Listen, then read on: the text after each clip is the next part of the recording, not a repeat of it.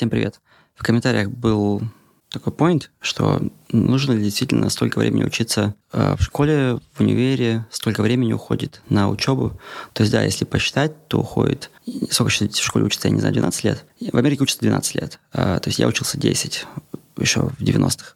Допустим, да, 12 лет плюс 4 года в колледже, это уже 16, плюс еще пару лет на мастерс, это уже 16. Нет, 18.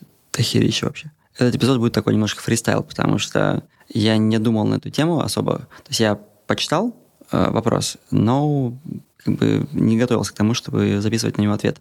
Поэтому пойду сейчас просто как идет.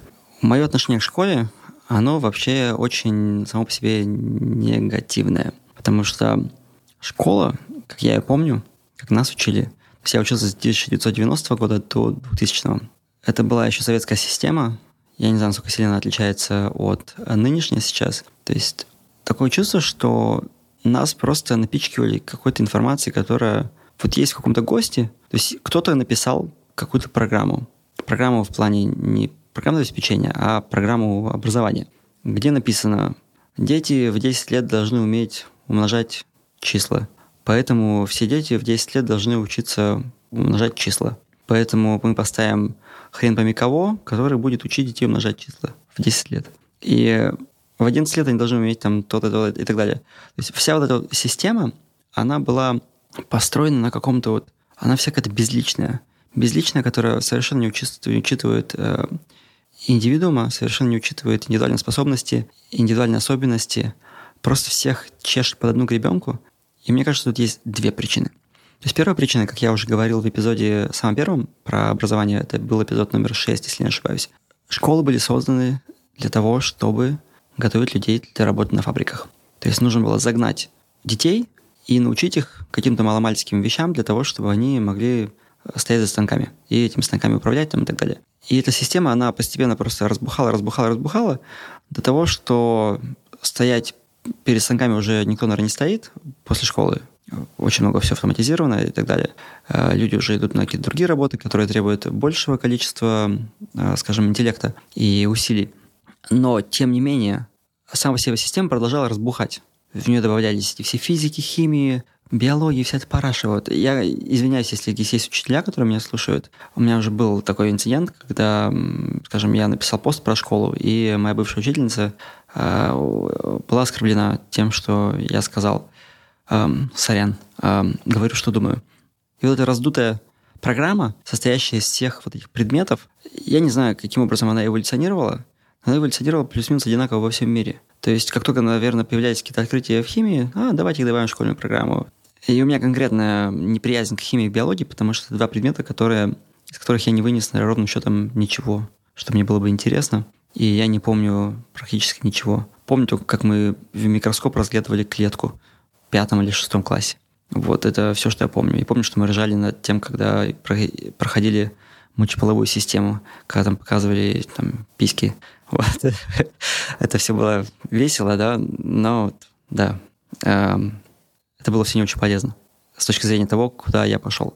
Другая причина, мне кажется, по которой система образования устроена таким образом, каким она устроена, это то, что сейчас мы не живем больше в деревнях, где у нас есть система поддержки, то есть есть не просто семья, есть как бы так называемая расширенная семья, когда все твои бабушки, дедушки, дяди, братья, сестры, все живут в, в рамках одного, там, двух квадратных километров, и все друг другу постоянно помогают, у тебя постоянно есть на кого положиться, дети постоянно играют друг с другом, дети могут быть заняты сами по себе. И опять же, в той традиционной системе, то есть э, взрослые там что-то работают, э, но все равно она была распределена так, что там мужчина работает, женщина сидит дома, э, то есть там делает по хозяйству, и дети, собственно, тоже на ней. То есть была вот эта система, при которой, в принципе, дети получали такое, вот, скажем, уличное образование через общение со всеми, да, без необходимости посещать какое-то учреждение. С ростом урбанизации, когда люди стали больше жить в городах, они стали уезжать из своих семей, они стали полагаться только на себя, плюс часто такая ситуация, что одной зарплаты, одного дохода в семье не хватает, и, и муж и жена оба должны работать. Куда деть детей?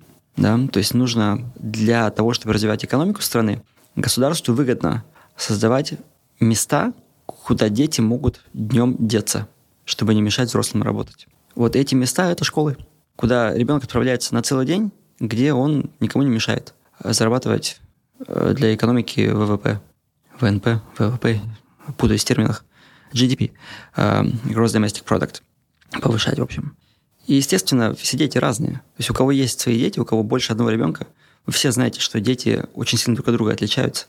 Но если их отдать в одну и ту же школу, им будут преподавать одно и то же. Независимо от того, гуманитарий это человек или математик, или у него какие-то свои особенности, или есть детишки, у которых, э, допустим, дислексия, к примеру. Им же будут пихать все то же самое, что пихают обычным детям. Обычным в том плане, что у них нету э, дислексии. И им будет очень сложно, они будут отстающими, и у них всегда будут проблемы. То есть почитайте биографию Ричарда Брэнсона, автобиографию э, «Losing My Virginity», где он пишет про свой опыт учебы в школе с дислексией. Это был достаточно сложный опыт. Вот я читал эту книжку лет, наверное, 13 назад, я очень хорошо ее помню.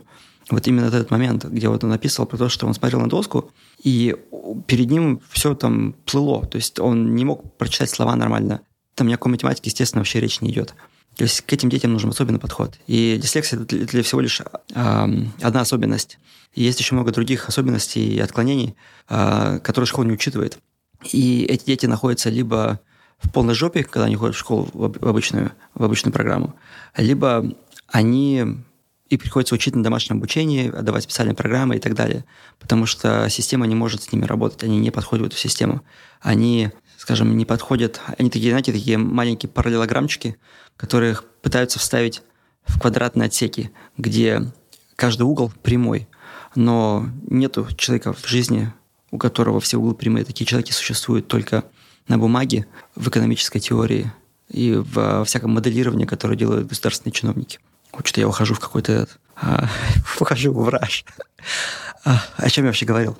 И получается, что вот этот возраст с а, условных 7 лет до 18 детей нужно куда-то деть, чтобы они не мешали, но при этом учились уму-разуму и куда-то могли дальше потом идти. И проблема в том, что то, что дают в высшем да, все эти высшие математики, дискретки, философии. На самом деле школьники, допустим, в 15-16 лет они к этому еще не готовы. То есть это еще тот уровень развития, мое мнение, да, при котором э, идет все это половое созревание, все эти гормоны.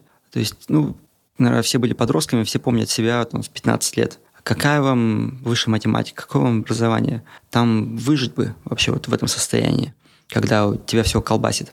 Вот поэтому вот это время тоже нужно пережить. Да? И поэтому высшее образование начинается позже, потому что дети просто к этому еще не готовы. То есть в высшем образовании я не вижу, на самом деле, ничего как бы, такого плохого. -то. Есть, да, там 4-5 лет, которые ты учишься, ты что-то получаешь, какие-то знания.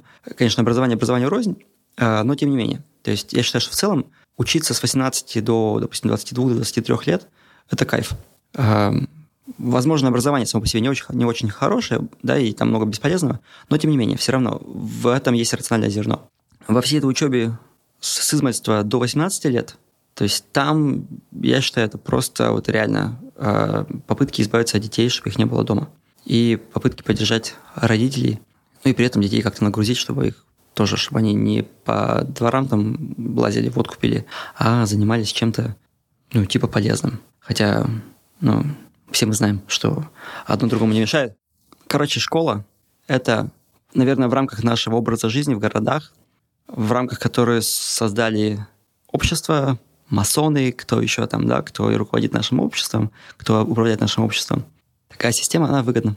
И поэтому она происходит именно таким образом, каким она происходит. О своем опыте в школе я могу рассказать отдельно. Там есть интересные истории. Пишите в комментах, если интересно. Всем пока.